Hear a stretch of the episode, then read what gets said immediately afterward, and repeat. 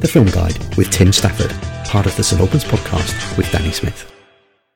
Welcome along to another edition of the St Albans Film Guide, this time with the uh, MCU DC doctor himself. That might mean more to you than to me, but Tim Stafford is here with us. Hello, Tim. Hi, Danny. How are you? I'm very well, thank you. Good. Um, so, uh, what we do with the film guide is we ask the, the guide this time round. It's Tim's turn. We ask uh, we ask Tim to tell us about his favourite films or, or the films he thinks are worth watching on free to air TV for the week ahead. Uh, we also look at uh, new releases uh, on the streaming services and in the cinemas. Uh, and we're going to go a bit further ahead this week because this is the last regular show of the year. So we're going to be looking at the new cinematic releases over the Christmas period as well. Uh, and we have uh, another. Uh, edition, another entry in Tim's A to Z of the cinema. we are up to the number C. That's, that's an intentional slip. That we're up to the letter C, uh, and uh, we will find and we'll find out a bit later what C stands for. What could it? St- It, it it's. I'm going to do that bit in a minute. That's my catchphrase. People are like getting that on t-shirts. What could it stand for? That's not your catchphrase. So we It's will come. We'll come to that. But first, let's look at the new releases in the cinema. And uh, where are we starting this time round, Tim? Starting with the Tender Bar, not based on the Blur song Tender, which I really like. That's a good song, actually. It's yeah. a brilliant song, isn't it? Absolute classic. Um, a coming of age drama directed by who? George Clooney. From a screenplay by William Monahan. I was really worried there. You were waiting for the audience to reply because it's not how this works. We're not going to hear them in here. I was building tension. Okay. Um, adaptation of a 2005 book of the same name um, by J.R. Moehringer. Um, and it's about his, the author's life, Moehringer's life growing up in Long Island. Um, who's in it? Ben Affleck, Tye Sheridan, good cast, Daniel Ranieri, um, Lily Rabe, and Christopher Lloyd. Great cast, great supporting cast. Set in the 70s. Um, uh, as far as I know, plot guy who loses his father at the beginning um, and then sort of falls under the, it says here, unconventional tutelage of his Uncle Charlie. I, I'm assuming that's the Affleck character. And. Um, and then he sort of introduces him to this sort of handful of the bar's colourful regulars. I'm not don't mean this in any rude way because some of the best films like this, but on paper it doesn't really sound like it's about anything. But if we know anything from Clooney's films, you know he he's really interested in sort of people and very kind of tends towards realist stories or kind of very much character driven stories. Does does Clooney? That's what you can see. That's what interests him as an actor, but especially as a director. Um, I mean the the pedigree speaks for itself with a cast like that, and Clooney always sort of pulls out something interesting, doesn't he? Yeah. What What do you make of him as a filmmaker? I think he's great. I mean, he's sort of he's sort of in two modes, Clooney, because as a as a sort of A list Hollywood star and a personality, he's sort of really kind of mainstream. And as a director, it's almost like a second George Clooney. Does these small films that are respected and well made, but they don't go on to be these big mainstream films. But if you look at his oeuvre of work, I think that's the thing, and I'm sticking with that. Uh, you'll find that if you say so. he he does this thing where he said that he feels like he's asked the film studios to like every other film let it be one he wants to do Right. so he'll star in in an oceans 11 and he'll do Right. some big thing and then in between he'll do a personal project uh, be it as an actor or, or otherwise and A and- labour of love, kind yeah of. thing. yeah and and very occasionally those two paths cross I, I think oh brother where art thou he saw as as a like labor of love not a not a big movie whereas it went on to be huge so you know sometimes that works out but but I, was- I saw him talking about this in quite openly in a chat show and he said that that was how he said he struck a deal with them and that basically like he'll make a movie for them and then and then he gets to make one for himself with the Hollywood gods. Yeah. he's he steps very carefully between being. I mean, he's so famous. He's one of those people that even if you don't know anything about film, everyone knows who George Clooney is. He's so famous. Yet, like I said, he still does the kind of the work of someone who's just like this like kind of indie darling auteur and stuff. He really treads that line very well. I think so. Um, I, I also I kind of had a feeling like, oh, he's working with Ben Affleck again. Yeah. Yeah, I'm not actually sure that they've ever done anything together. Do you know what? That's 'Cause I just- exactly what I was thinking as I was reading. it. I was thinking Ben Affleck, and I was about to say reunited. Then I thought, have they? Yeah, I'm I not sure. feel they so, have. so he's worked with Matt Damon several times. Matt Oceans- Damon. Thank you. In the we, we edit that out. You know that that doesn't end. No. up no. All right, I'll keep It's it. in my contract. It's in my contract. Yeah, Forget that Clooney's yeah, contract. Yeah.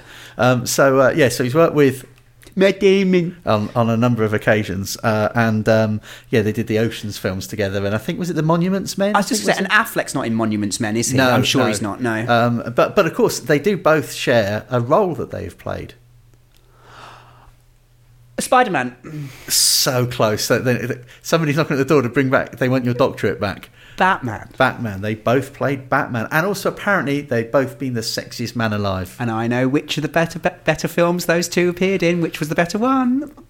You can guess which one I think's the better one, can't you? Uh, oh no, not the George Clooney one. Yes, brilliant. Joel Schumacher's start the campaign now. Joel Schumacher's underrated Batman films It's- were critically We're, we're- mauled. we're and they're also brilliant. ending that campaign right now as well because Should we end the podcast it was now? awful. It was awful, but of course you're entitled wasn't to awful. your incorrect opinion. I mean, how can it be awful with Uma Thurman as Poison Ivy? How can it be awful when he gets a credit card out they, and it they says weren't in the same one. and it says yes they were.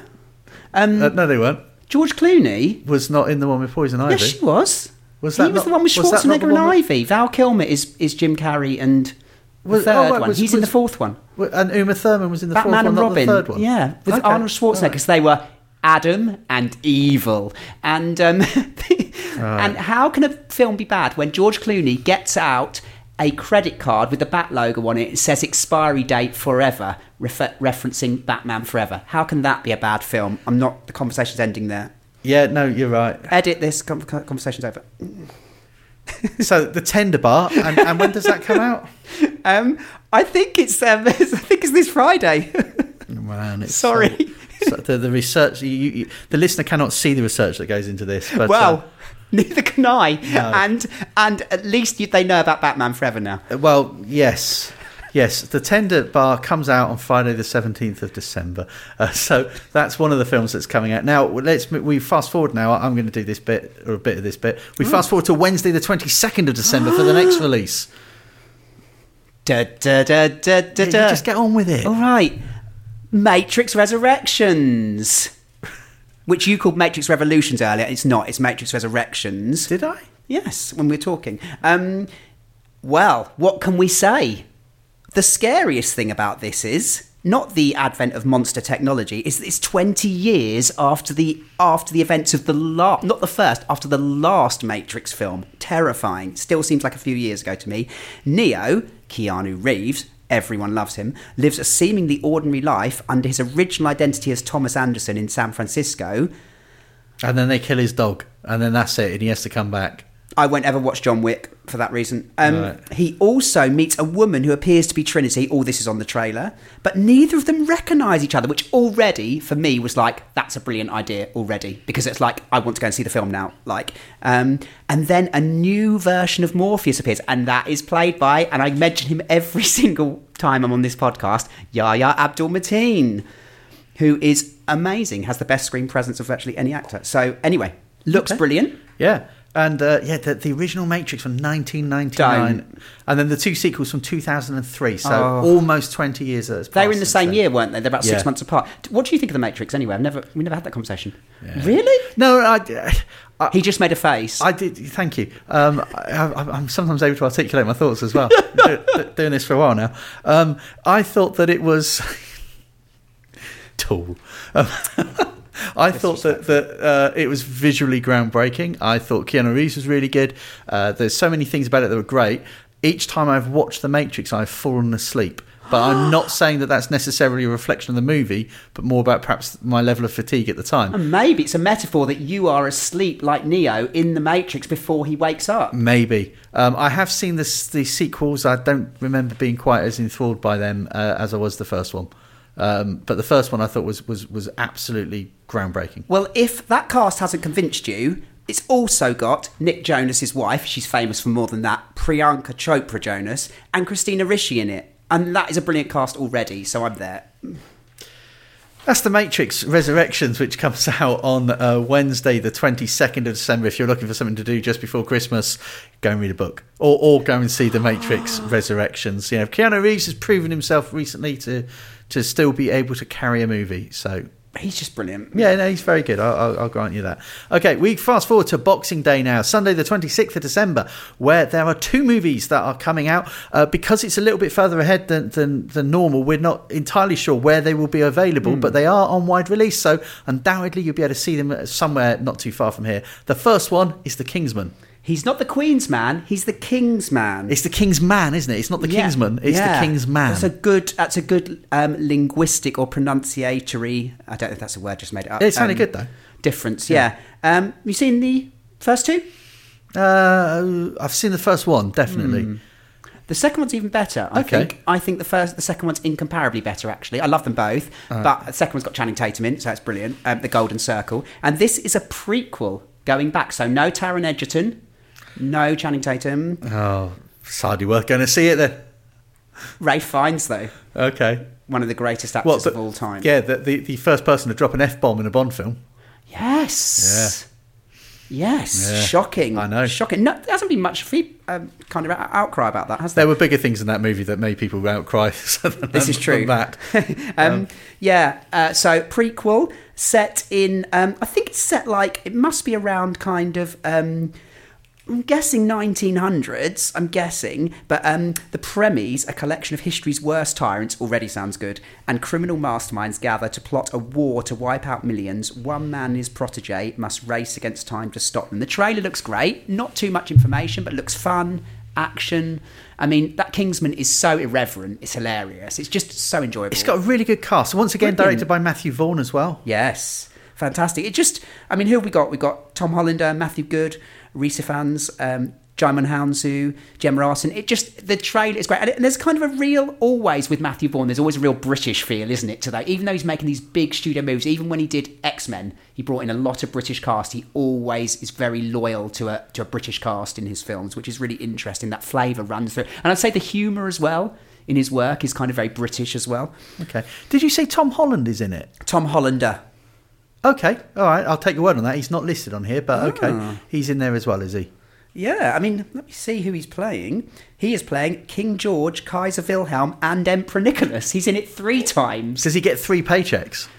Well, I, well, I'm hoping I get two paychecks for doing this. Well, so- well, those those historical characters alone place it somewhere around the early part of the 20th century. and I think it they? goes in from the planes and stuff in the trailer. It looks kind of World War One ish. Okay. Just, just, just coming up to it, and Rasputin's in it, so Yeah. Ah, yeah. Looks great. I mean, the plot. If it's anything as good as the other two, it's, it'll be brilliant. Yeah. Okay. That's uh, that's the King's Man, which uh, is coming out. There's two different bits of information here I've got about its release, but I believe it is coming out on Boxing Day because the other thing I've read said it's coming out earlier than that, but I suspect that might be an American poster. Anyway, that's uh, that's the King's Man, and then we also have. Really couldn't get much more different, could you? Really, the, literally the the cheese to the chalk. Uh, this one, the tragedy of Macbeth. There'll be violence in both. I can tell you that. I would imagine so. I mean, where do you start? I didn't need to go onto Wikipedia to find the premise, but I was interested what they said, having seen it about 300 Well, times. so it, it is it is Macbeth, isn't it? is. It's, another version like- of Macbeth. It's It- not like the Florence Pugh Lady Macbeth, where it was a different story. Yeah. Okay. So, Um, so the yeah. premise is after being convinced by three witches, a Scottish lord sets out to become the king of Scotland, which doesn't really do that play justice, I have to say. No, but I mean that's that's kind of it, isn't it? Well, You know? spoilers. Yeah. Um, All right, but but the cast. exciting thing is, well, first off, who's directing it? Joel Coen. And it's not the Coen brothers. It's just him on his own. It's a semi-Cohen. Yeah. That's actually uh, that's not bad. I might use that later. Thank you. I'll, I'll re-edit this. It'll sound like I said That it. is high praise from a, Yeah. king punner like Danny. Um, Thank you. uh, Um, but who, right now, who's in front of the lens? Because there's a pretty darned impressive cast. Well, these two people will sell it for you. Denzel Washington, Frances McDormand. I mean, dream cast is an understatement. If that doesn't Brendan Gleeson's in there as well, isn't he? Yeah, who's he playing? King Duncan. Oh dear. Um, spoilers. Harry Melling from Harry Potter as um, I don't, I don't think we have to worry too much about spoilers for something that's 400 years old. I think well, we're safe on you, that. you never know what people complain about with spoilers. yeah. But um, Bertie Carvel, Bertie Carvel as Banquo. I mean, and and quite a big sort of theatre experience cast as well, which obviously reflects the source material. Hmm. He's gone for very good theatre actors as well. I've seen pictures of Denzel Washington, and I just, I, you could, you just know he's going to own that part, don't you? You just you can just see it. There's something just in the photo that he looks like he's he's he's encompassing that. I think you're right. He could do the physical aspects of it, the psychological aspects of it, the mental aspects of it, but also it's the same with Frances McDormand. That is like dream casting, isn't it? Mm. Even if you didn't know the producer, you said Frances McDormand, Lady Macbeth. yeah, well, you knew she was going to be in it because you know Joel Coen, but but well, don't shake your head. She's in everything he's ever done. head. I know, but you're implying that like it's just like nepotism, like not that she's the greatest, one of the greatest actors of. I mean, you know, it just be- begs the question: Who did she have to sleep to to get that part? Sleep with, even. But yeah, for those who don't know, they're married. That's why they're, they've been married for a very long time. She's in all of the Coen Brothers movies in some way or other. Um, It's very relevant. no, she's it's an interesting movies. fact, but it's I mean it's dream casting, isn't it? Whoever's Yes. directing that, And, also, she was great. I mean, last year with well, earlier this year with Nomadland, Oh. you know, so such a good actress. I'm not. I was in no way trying to belittle that. I was making I light of the weren't. fact they're actually married. You know, I know you weren't, She- but you she- know you know when an actor is mentioned, you know it's like a red rag. She needs a bigger shelf now to put all of her Oscars on because she's that good. I mean, and, what? and And, she can do anything. And if I was her, I would get that extension in before the next Oscars ceremony because You reckon? I think she's going to get that. because this is a cinema release before then moving to Apple. Oh, I don't know if she'll get it for this. I think she'll Oh. get it oh. for Nomadland. She's already because- got it. Did she get? I'm losing track now. Oh, th- She got the Oscars this no, year. she told Well, me they the were a day, smaller affair It this never year, the turned Oscars, up in the weren't they? post. That she says it hasn't arrived yet. Oh, so I was, I was sharing a bit of inside information there. I forgot. Anyway, the tragedy of Macbeth comes out on Sunday, the 26th of December. Those are your cinematic releases. Hi, I'm Matt Adams, the heart of the Herts Advertiser for over 10 years. Join me and host Danny Smith for St Albans Podcast, a weekly look at the news, views, and reviews of the city and district of St Albans. As well as our delve into the local stories that matter, we regularly cover topics including health, food and drink, legal matters, the theatre scene, and mental health. Alongside our regular features, we talk to people from our wonderful community, sharing some of the amazing work they do. Episodes are released every Wednesday at 7pm, and you can find us by going to your podcast platform of choice and searching for the St Albans Podcast. Find out more at stalbanspodcast.com. Part two of the film guide is where we look at new releases on the streaming services. We have an Amazon one coming up for you, and we have a Netflix one. Let's go with the Amazon one first because this one happens on the 21st of December. And uh, both of these films, actually, as well. There's a bit of bit of heat around these, aren't there? They're they're, they're mm, mm. so go with the Amazon one first. Which one is it, Tim? Being the Ricardos. When you hear the title, unless you're a fan, you might think, what's that referencing? It's a biographical drama, and it's I won't tell you who it's written directed by yet. It's about the relationship between the I Love Lucy stars Lucille Ball and Desi Arnaz. Uh, Desi Arnaz, isn't it? It's pronounced, isn't it? I think it was pronounced Arnaz, but it's yeah, written it's Arnaz. spelled Arnaz. yeah. That's right. Yeah, Arnaz. Yeah, that's how I know it. Yeah, and who is playing those? Oh my goodness, Nicole Kidman and Javier Bardem. You can work out who's playing which. It's not that radical an interpretation. Um, That's a shame. I know- think. I know you- I- They've I've- played them to type again, haven't they? I've given you a parallel universe Yeah. now where that will never exist now. Um, as if that wasn't enough, which it should be, Hmm. written and directed by Aaron Sorkin, which kind of raised my eyebrow. It didn't feel like his kind of source material. I don't mean that in any dismissive way to the source material, but it didn't seem like something he would be.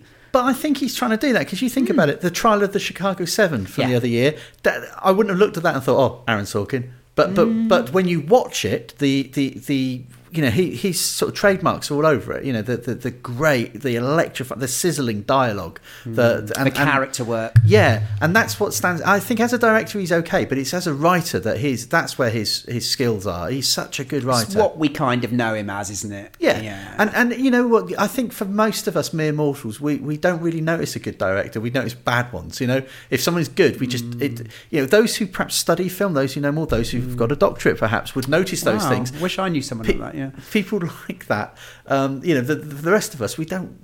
You know, we don't really know. And it's interesting. The time you can tell when there's a bad director is if an actor who you normally love is brilliant. Like, it's true that an actor can turn in a poor performance, but if you see an actor who is astoundingly technically accomplished and they're terrible, that's usually a sign of a bad director. Sometimes as well, I think I guess it could be like if you can't really follow the plot very well, it could be Muddled. Like, like as an example, I always felt that the film Star Trek: First Contact, very confusing plot, but you follow it. And I think that's in, down to the director of that movie that helped to, to, to present it in such a way that you could follow what was going on. Skillful navigation. Yeah, which part of that is you know the director. It's not just you know picking a nice landscape to shoot, you know, uh, or getting a good performance out of a, out of an actor. Sometimes it's it's navigating the mm. storyline and things like that, making decisions that will help the story develop. Um, mm. But but yeah, so being the Ricardos, all about Lucille Ball and I Desi Arnaz. I don't know much about them. I mean, it's before my time, and, and I'm not young. Um, but I mean, you know, I, I, it's not just about being before your time. It's also a very American thing, isn't it?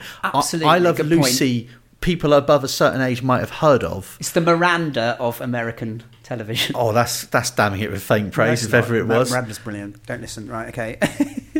Yeah, whatever. um, okay, but yeah, I mean, I Love Lucy was from the fifties for those those who are unaware. Nineteen fifty one through to nineteen fifty seven, and it was a um, it was just It's it was a- iconic, though, it was it? it was an iconic American sitcom. I it must have been shown over here, I imagine, um, but I think it's known of. It's it's, it's in popular culture, isn't And do you it? know what? Seriously, for for a younger generation, it's kind of one of the sitcoms that WandaVision was kind of parodying. And Very much so. Yeah, very, yeah, yeah. very much so. This because this was this was a template for this was very early I was going television to say, was it sitcom. the first sitcom? It would have been a very early one at this era of television Yeah. because most stuff from that was known to be television was still radio back then. And of course, they're married in real life, which adds an extra frisson. And um, they even wrote, I was just reading about beforehand about the scandal of they wrote her pregnancy into it and everything, into the show. And they couldn't even at that point mention a woman use the word pregnant. So they called it in French the title because they couldn't mention it. And the um, the other thing as well is the reason why it's called about the it mentions the Ricardos is because that's their character's name Exactly. from, from I Love Lucy. They played Lucy and Ricky Ricardo. And what's interesting, just to get in, it's set over a, just a one week apparently on the set of uh, like a quite a pivotal week. I don't know why, but maybe that's a spoiler. I don't know, but it's a pivotal week on set, behind the scenes, behind closed doors in their home. So that's quite an interesting concept, set just quite intensely. That's that's very Sorkin, isn't it? And in one intense week on a on a TV show. Yeah, and and and also for those who are sort of curious, I mean, the, she became this huge star off Right. out of it, you know, more so than than Desi Arnaz did. She eclipsed him. Well, I mean, she was the title. You know, I love Lucy. She was the Lucy. Hmm. She was Lucille Ball. That that she did sort of other. There was something called Here's Lucy that ran for several years after it. Um, the Lucy Show was something in the early '60s. That, that there were lots of other things. Uh, although they were known, they were they were possibly one of the very early power couples of Hollywood. And I think one of the big attractions between the story is, you know, if you know their story, everything on screen obviously was not what it was like off screen. And even though they, they stayed very good friends, you know, they had a very tumultuous, you know, relationship as well, you know. So that's interesting. It wasn't all it wasn't all sitcom. and they had, and I guess this might come up in the in the possibly come in the movie, but they also had a film. They set up a studio, a TV studio, and they were producing television and and famously greenlit Star Trek. Star Trek was on their was from their studio. so you owe Lucille Bill a debt of thanks. The Star Trek fans out there owe Lucille Ball a debt of thanks. Lovely. Um, but there you go. So uh, so yeah, that's meeting the Ricardos, which comes out on the twenty first of December on Amazon Prime, uh, and uh, it'd be good to see um, Nicole Kidman there as well Oh. again because uh, I I like her an awful lot. I'm not always There's sure about some of her choices. No, no, no. I, I, I just think that that I, I, this will come as a shock to you, but I don't always think that a favourite actor of mine, every single thing they've ever done is wonderful. Sometimes, sometimes, really Weird. I know. I But I like- I literally like think her. she can do no wrong. Like literally. She's Okay. in my you, you might think I think that about everyone, but she literally do no wrong. just just actors, but no, not everyone. Uh, Not okay. people. No. So, as Amazon Prime, 21st of December being the Ricardos, let's move to Netflix. And on the 24th of December, Don't Look Up. The sequel to Nicholas Rogue's horror classic Don't Look Now. So I just want to do a pause there so I can insert the laughter later. Yeah, so, That's so really good. So it's not "Don't Look Now." It's "Don't it's Look not Up." it's Don't Look Up. Don't It's look now. It's do- "Don't Look Up." I won't steal that. I only steal good gags. Right, okay. Um it's called Don't Look Up and it's nothing to do with Don't Look Now. Um my goodness, if you if I basically said name any huge contemporary stars of Hollywood at the moment, seriously, Okay. you would probably get it. The Rock. Well, yeah, there is a big rock heading towards Earth in this, so he could be playing that nice. Come on. So, listen to this Jennifer Lawrence, Leo DiCaprio, Cate Blanchett, Meryl Streep, Tyler Perry, Mark Rylance, uh, Ariana Grande, Timothée Chalamet, the internet's boyfriend. Don't yawn. That I mean, seriously though, in one film, that is That's an impressive cast. they're it? obviously going to be. We know when there's a cast list this size, it's going to be small parts. I mean, that's a very impressive cast there, and Ariana Grande as well. And that's just Scream Queens, Ariana Grande. I love her. Okay, um, it was you know seriously, they're obviously going to have quite small parts in it. There's just no way you can fit all those people if it's unless it's a TV series. Um, so basically, not much to go on other than which is how I like it. Like I said, a giant rock headed towards Earth. Two low-level astronomers. I think Jennifer Lawrence is a PhD student, so I've got some personal kind of interest in this. Um, and Leonardo DiCaprio is her university tutor, her supervisor, and they they realise that this. Um, asteroid is coming to a comet that will destroy Earth, and they've got to go on a giant media tour. So I guess don't be expecting Armageddon. I think the the emphasis is much more on the media tour part of it, and apparently the world is kind of a bit meh about it, and that's where the, therein the humour lies. But I mean, Mark Rylance, hello, Timothée Chalamet. I mean, incredible. Seriously, I mean, uh, just that cast. Like, okay, I've seen some reviews, and they've been mixed to say the least. Um, but surely, just that cast alone, you've got to at least be interested in it. Surely, okay. That's uh, that's uh, Don't Look Up, uh, the latest from Netflix. Let's face it, these days Netflix and Amazon Prime are knocking out pretty good original movies. and sorry, I have to say, I didn't say directed by Adam Adam McKay. Anchorman's Adam McKay. So Okay. that should sell it a bit. Anchorman, who, uh, Adam McKay, who's also one of the producers of Succession, which is doing Is he one of the producers? Him and Will Ferrell are producers of it. I, I, It amazes me every time I see their names in the credits. Yeah. I have a feeling at one point Will Ferrell might have been like earmarked to be in it or something, and and this sometimes happens when you see executive producers and it's people that you think, what on earth are they doing with that? Yeah. They're not in it in any way. Sometimes it's because at one iteration of it, Yes. they were attached to it. and they're still contractually. And do you know what? If it turns into a comedy in the next series, I'll say that escalated quickly. well, if if you saw the last one, it, it, uh, no danger of that turning into a comedy I'll just soon. repeat that again. I'll say that escalated quickly. Anchorman. Okay. Right, moving on. Okay, uh, thank you for that. Um, yeah. If, if the listeners wonder where we are at the moment, so am I. The Film Guide with Tim Stafford, part of the St Albans podcast with Danny Smith. Well, it's time now for part three. I know there's still another whole part to go, but bear with it. Uh, not long now, don't worry. Sam and Chris will be back soon. But no, it's uh, it's it's still Tim, Tim Stafford, Hi. and he's here. he's got the giggles now. This is weird, but anyway, um, we are talking now Tim's A to Z of the cinema. We are up to the letter C, and it is C for. Is it for Charlie Cox? Is it Oh, we could be here for a very long time. is it for Clueless? No, it's not. It's for Coppola, comma, which one? Sofia. Right. I love how you asked me these rhetorical questions. I've got the answers right in front of me because you emailed it to me earlier. It's theatre, isn't it? Um, No. okay. S- Is it not? I didn't C, understand. C is for Coppola. C is for Sofia, Sofia Coppola. Coppola, yeah. Right. So what? You were so enamoured by her acting in Godfather Part Three that you thought to yourself, "I'm gonna, she's gonna be my C." Scientists are now saying she also directs Right. and writes. Okay. Where do we start? Where do we start? The Virgin Suicides, Lost. I'm not just going to list films, but Lost in Seems like Translation. you are Marie Antoinette, The Yeah. Beguiled. not going to list them. Okay. It was the Beguiled, by the way. Just to go to the, pick on that one. Was that the remake of the Clint Eastwood? I knew one? you were going to say that because your world meets my world on that film. Okay, yeah. I mean, Yeah. not one of his final ones, but not a bad entry by him. I, I've I have heard nothing but good things about Sofia Coppola. I, I've only seen Lost in Translation. Oh. One of the greatest films of. Wonderful film. Oh, do you love it as much as I do? One, oh, I don't, I It's don't my think top that's five. It's in my top five. Okay, um, I do like it a lot.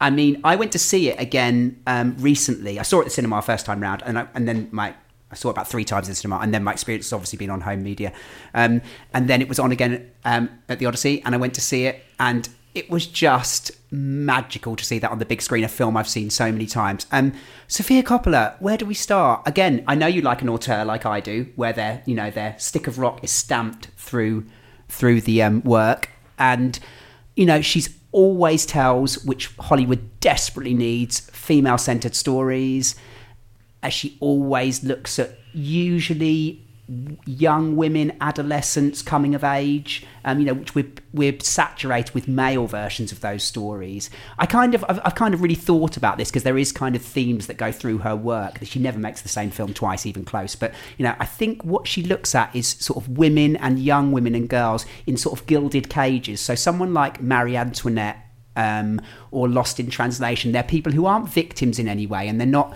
They don't have any tragedy in their lives. Well, Marie Antoinette did, but um, it's a different story. Yeah. At the end, I mean, at the Okay. point where we see her, but they tell.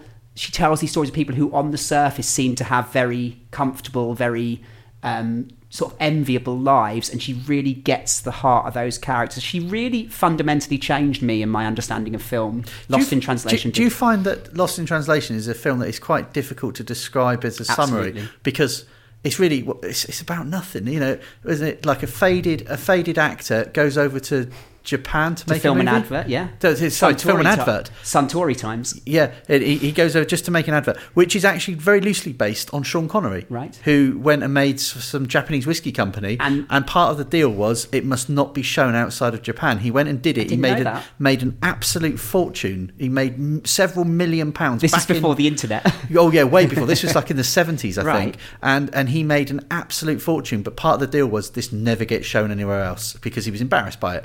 Okay. And and there were overtones of that in Bill Murray's character. Absolutely, he's a fading kind Yeah. of star, and um, the uh, uh, Sofia Cop, sorry, the Scarlett Johansson character, and Scarlett Johansson is phenomenal in that film, and that's based on Sofia Coppola. I mean, she said that it's loosely based; it's not completely directly autobiographical. Um, but what you said about it's about nothing on paper, that's ex- it was so perfectly timed when you said that because that's how it changed my understanding of film. It was a really growing up stage in my film viewing that a film didn't have to be so heavily plot driven. It could just be, you know, that you say it on paper exactly, you could say it in a sentence. Uh, a young woman and a man meet for a few days in Japan. Well, it shows that a film is so much more than necessarily Oh. a, a plot and, and a, a load of set pieces. Some of its parts.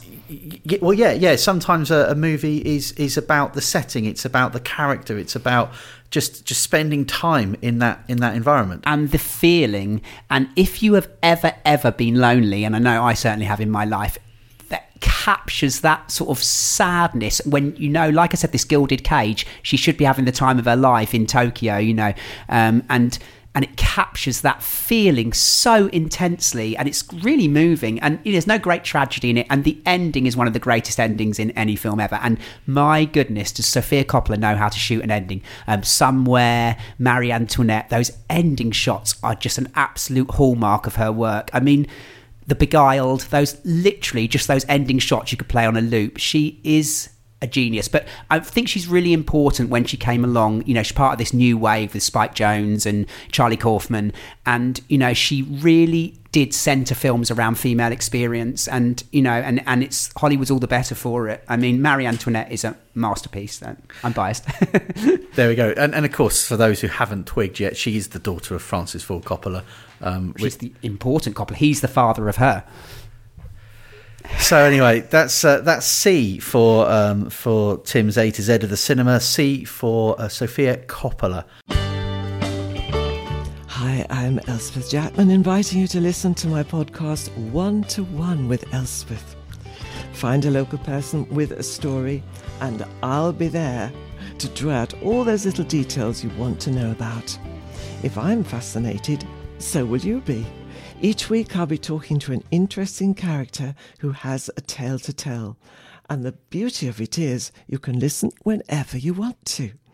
To find the podcast, go to your podcasting platform of choice and search for the St. Albans Podcast.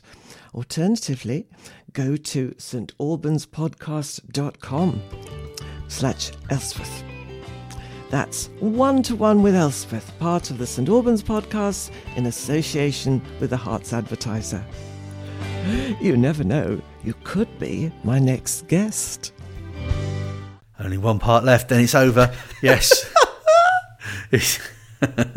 it's, the time to have a look at Tim's, the delightful Tim's uh, choice of films on free to air TV for the forthcoming week. And uh, we, he's come up with a selection of movies, and um, there are some good movies in here and some others. They're not Christmassy, I should say. And you, if you're expecting Christmas weak movies, they're not. Okay, so sorry. Just be prepared. or, or not sorry because you know there's enough I mean Christmas rubbish out there already. There's whole Well said. channels devoted to it, been showing Christmas movies since August. You're not going to get Home Alone one, two, three, and four today. Okay. That's a shame. Anyway, let's go with Friday the 17th of December, BBC One, 7:30 p.m. Spider-Man: Far From Home. I, th- I think there's a new Spider-Man film coming out at some point because the TV, even last night, Homecoming was on. So BBC are showing everything they've got the rights to at the moment. And what's the new, what's the new one that's just come out then that you- Um, you're comedically alluding to? the the new one is No Way Home. Right. They're all based around the theme home. Yeah. It says Homecoming, Far From Home, and this is the third one where obviously he is now in the Marvel And universe. then, and then the next one is what Home Alone, Spider-Man Home Alone, and he sets Homer up traps, Simpson. traps for Doctor Octopus and Homer the, Simpson. and the Green Goblin. And Homer see that I knew two of those. You're not impressed by that? What? That you knew two characters? Yeah. So, regale us with with uh, what we need to know about uh, your choice, Spider-Man: Far From Home. So it's the second one in the current MCU trilogy of Spider Spider Men films, um, and uh, it's Tom Holland, brilliant, one of the best Spider Men ever. Zendaya, absolutely brilliant. He's Um, he's certainly in the top three, isn't he? yes. He's one of the best ever. I mean, yeah, that's- he is brilliant. He's brilliant, honestly. Um, and then, but you've also got star of the show Jake Gyllenhaal as um, Mysterio, fantastic. He was strangely compelling in this part. I Why thought. strangely compelling? because he was more compelling than I thought he would be, and I Right, found that strange. Hence, nice- strangely compelling. But, but I Do I mean, have to explain all the words? I know, I do know what you mean, but like, I mean, he's brilliant. I mean, there's nothing. I, that's not strange to me. He's just fantastic. But I know what you mean. Maybe you would think it was sort of a simple comic book villain role, and actually, you'll know without spoiling stuff. There's a lot of complexity to it. it deals with kind of, and it just sounds pretentious, but it's true. It deals with kind of Tony Stark's legacy, capitalism, tech giants, exploitation of workers. All that stuff's in there. It's really interesting what it does. So one of the things that I thought when I watched this movie, uh, for a moment, I thought they're trying too hard to replace Robert Downey Jr. with Jake Gyllenhaal. There was something about the performance That's which, deliberate. which, what? Thank you, because I was going to go on to say that clearly, then as the movie went on, you could tell it was deliberate. There was a reason why he was trying to emulate Tony Stark in some way, but I, I, I thought he did it rather well because I felt he was in no way doing a caricature or an impression of of Robert Downey Jr., but he somehow captured the essence, the warmth of his portrayal of Tony Stark. We were talking earlier off off air. No, nothing. No, we won't. We don't. We don't like each other. Well, we don't, of course. We were arguing earlier. Um, nothing worse than referring to conversation that you can't hear. But we were talking about actors who are limited and actors who can do everything. And Gyllenhaal, Gyllenhaal or Gyllenhaal is one of those. He he can do everything. You know, he he could do comedy as he's shown in like Okja and stuff. But he can also do really, really mainly and seriously intense roles. He's he's incredible actor, and but Mysterio is both of those wrapped up. It's all sides of Gyllenhaal. It's like funny, light, but sinister. It's all of those things. But I don't want to spoil too much. You should watch that film. Go into it with as little knowledge as possible. Okay, so that's Tom Holland uh, playing Peter Parker, who is better known as Spider Man. But that's not the only iteration of Spider Man, is it? Because on Sunday, the 19th of December, uh, Film 4, 6.45 pm, we have Today's film guide, sponsored by Spider Man, Into the Spider Verse. Spider Man Into the Spider Verse. Spider Man is. Into the Spider Verse. That is your choice. Yeah, good to see you're shaking these up. So uh, that's your choice for Sunday. Now, this isn't Tom Holland. This is not. This isn't. This is um, not. Um, gem. it's not even Andrew Garfield. It is not Tobey Maguire. It is not even Nicholas Hammond. There you go.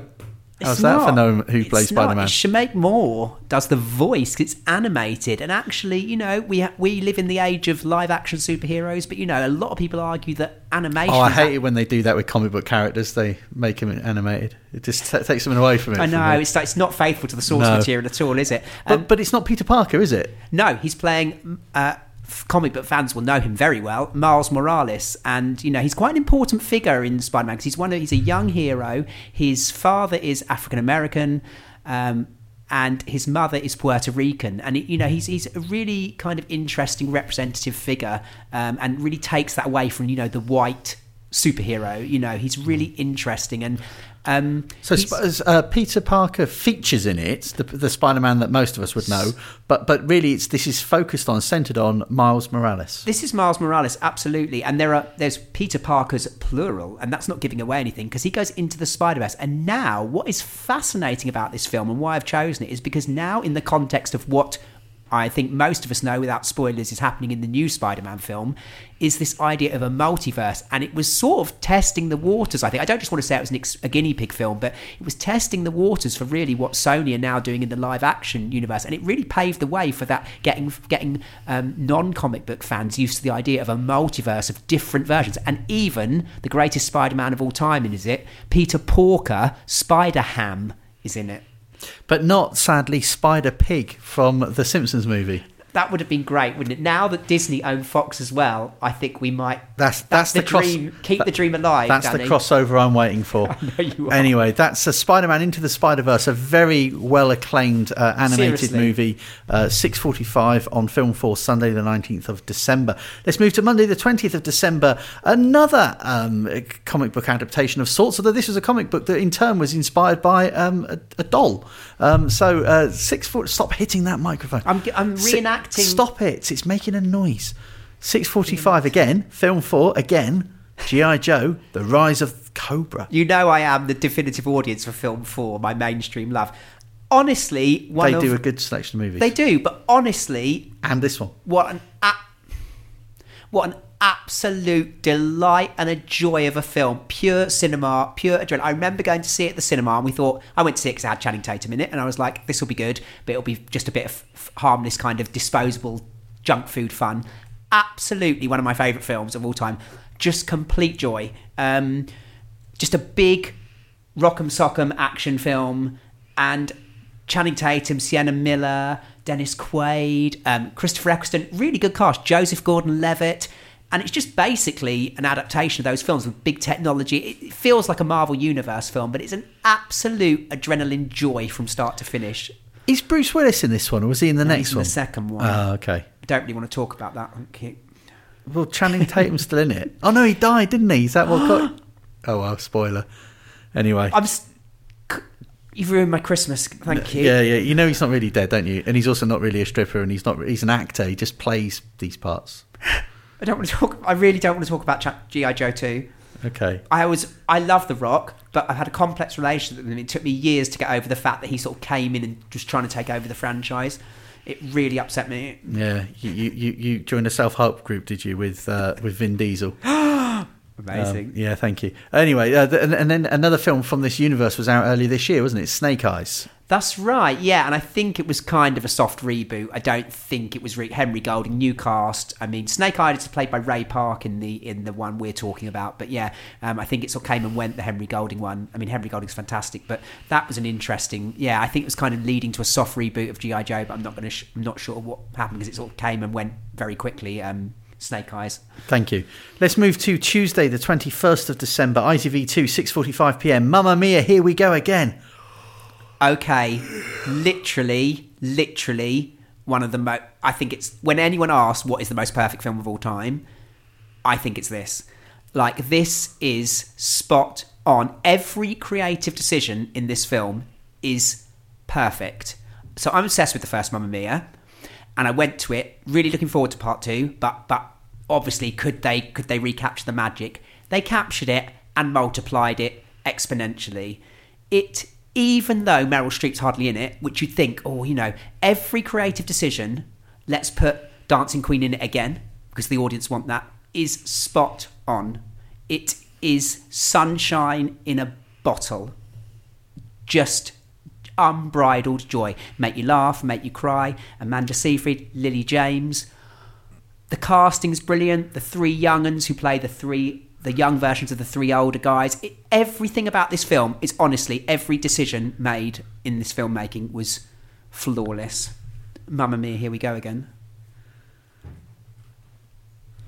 Danny, Mamma mia, here we go again.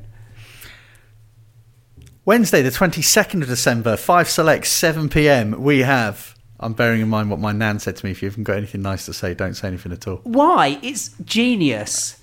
Um, Miss Potter. Oh yeah, yeah. yeah sorry, I'm moving on to that. I was that my silence was in relation to the. I know it was. yeah. So Miss Potter, 5 Select, 7 p.m. Renée Zellweger doing things. It's an absolute. It's just a lovely film, and a lovely, su- such an anodyne kind of description, like nice, but it's lovely.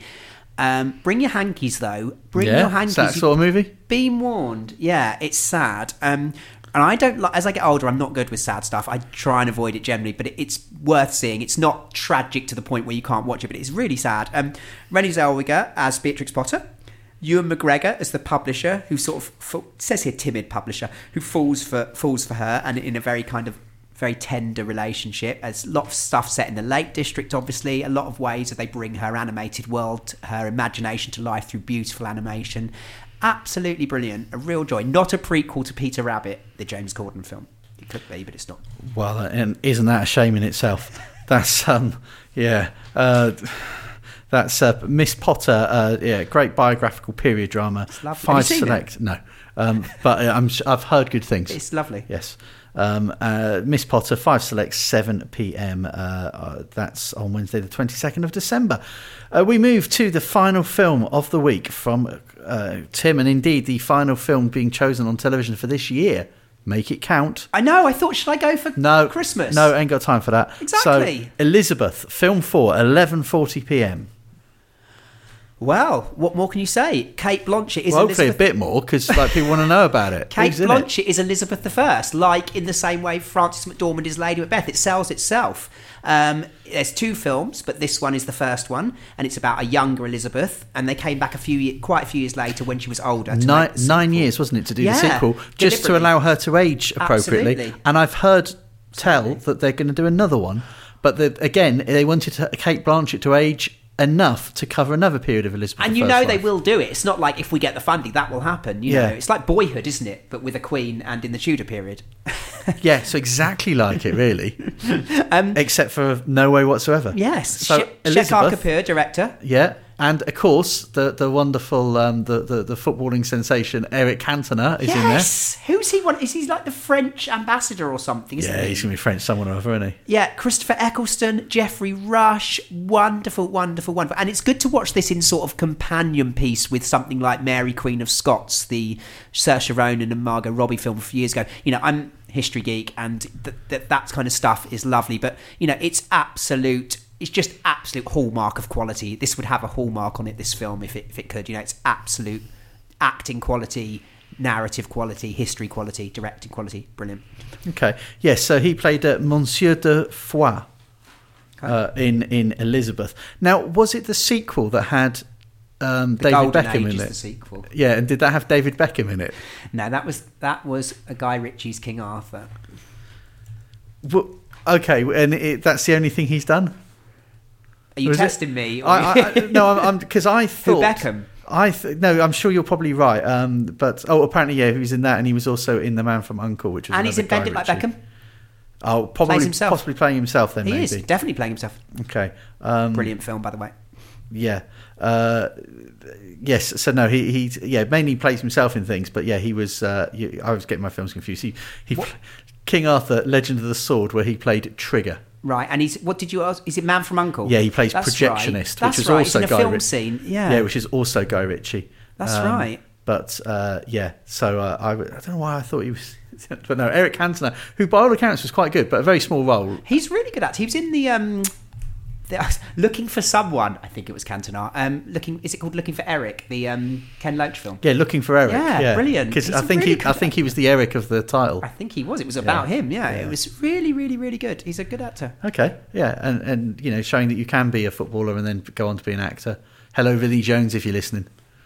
Hello, and um, yeah, exactly. He lives near you, doesn't he, or used to? Used to, yeah. And um, I mean, look at The Rock. I mean, you know, all these people who sort of started out in other professions are sometimes some of the seriously they have the charisma to that and that charisma can translate sometimes. You know, Yeah. So that's um, that's Elizabeth. I get your point, but The Rock, a bit of a stretch. what? No, why? He's a wrestler, and now he's one of the most charismatic. I mean, yeah, all right, he's a good film star. He I- is. Yeah, I just. He, I mean, I wasn't even a fan of him as a wrestler, and he's, he's he is so charismatic. Everything you watch, you watch Jungle Cruise, that Oh, he has a great charisma about him. Yeah, I, I don't dispute that for a moment. Uh, you know, I'm, I'm not sure he would handle something like Elizabeth, but I could be wrong. He would. Oh, you, yeah. Okay. Anyway, Elizabeth. I'd like to see it. Film. Yeah, I I would. Now, now I'd want to see that. Him playing Queen Elizabeth. Yeah, yeah. I'll- I would. You, you and me would be front front of the queue for that. Yeah, uh, that's Elizabeth. I'm busy then. Uh, Eliza Duane. yeah, uh, yeah, yeah. Sorry. Elizabeth, uh, and that's film for 11:40 p.m. If you had to choose one of those movies to be, if if I can only watch one of them, which one would it be of those movies of the week? So everyone thinks it's going to be Spider Man, but Well, which lo- one? No, it's not. My love Joe. goes back longer. GI Joe because that was that's been one of my favourite films for years and years and years. Of course, it was. Okay, that, there you go. Uh, GI Joe: The Rise of the Cobra is the Rise of Cobra um, is the film choice. If there's only one you could watch, that's Tim's pick of the week. Tim, thank you very much. Timmy's back next week, I'm afraid, but it's be- not on his own though. So um, it is with. What do you it- mean you're afraid? It's strange it- choice of words. Yeah, um, hang on.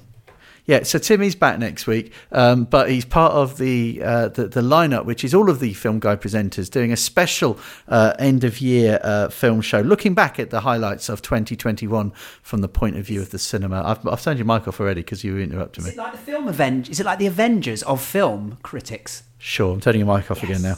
So anyway, that's that's going to be here uh, next week. I actually, it will, will land in your podcast platform of choice, player thingy, app, whatever, on Friday on Christmas Eve. That's our gift to you. The normal film guide will resume in the new year. Howard Linsky will be back in January. Uh, hopefully, we'll catch you all next week. Season's greetings, one and all.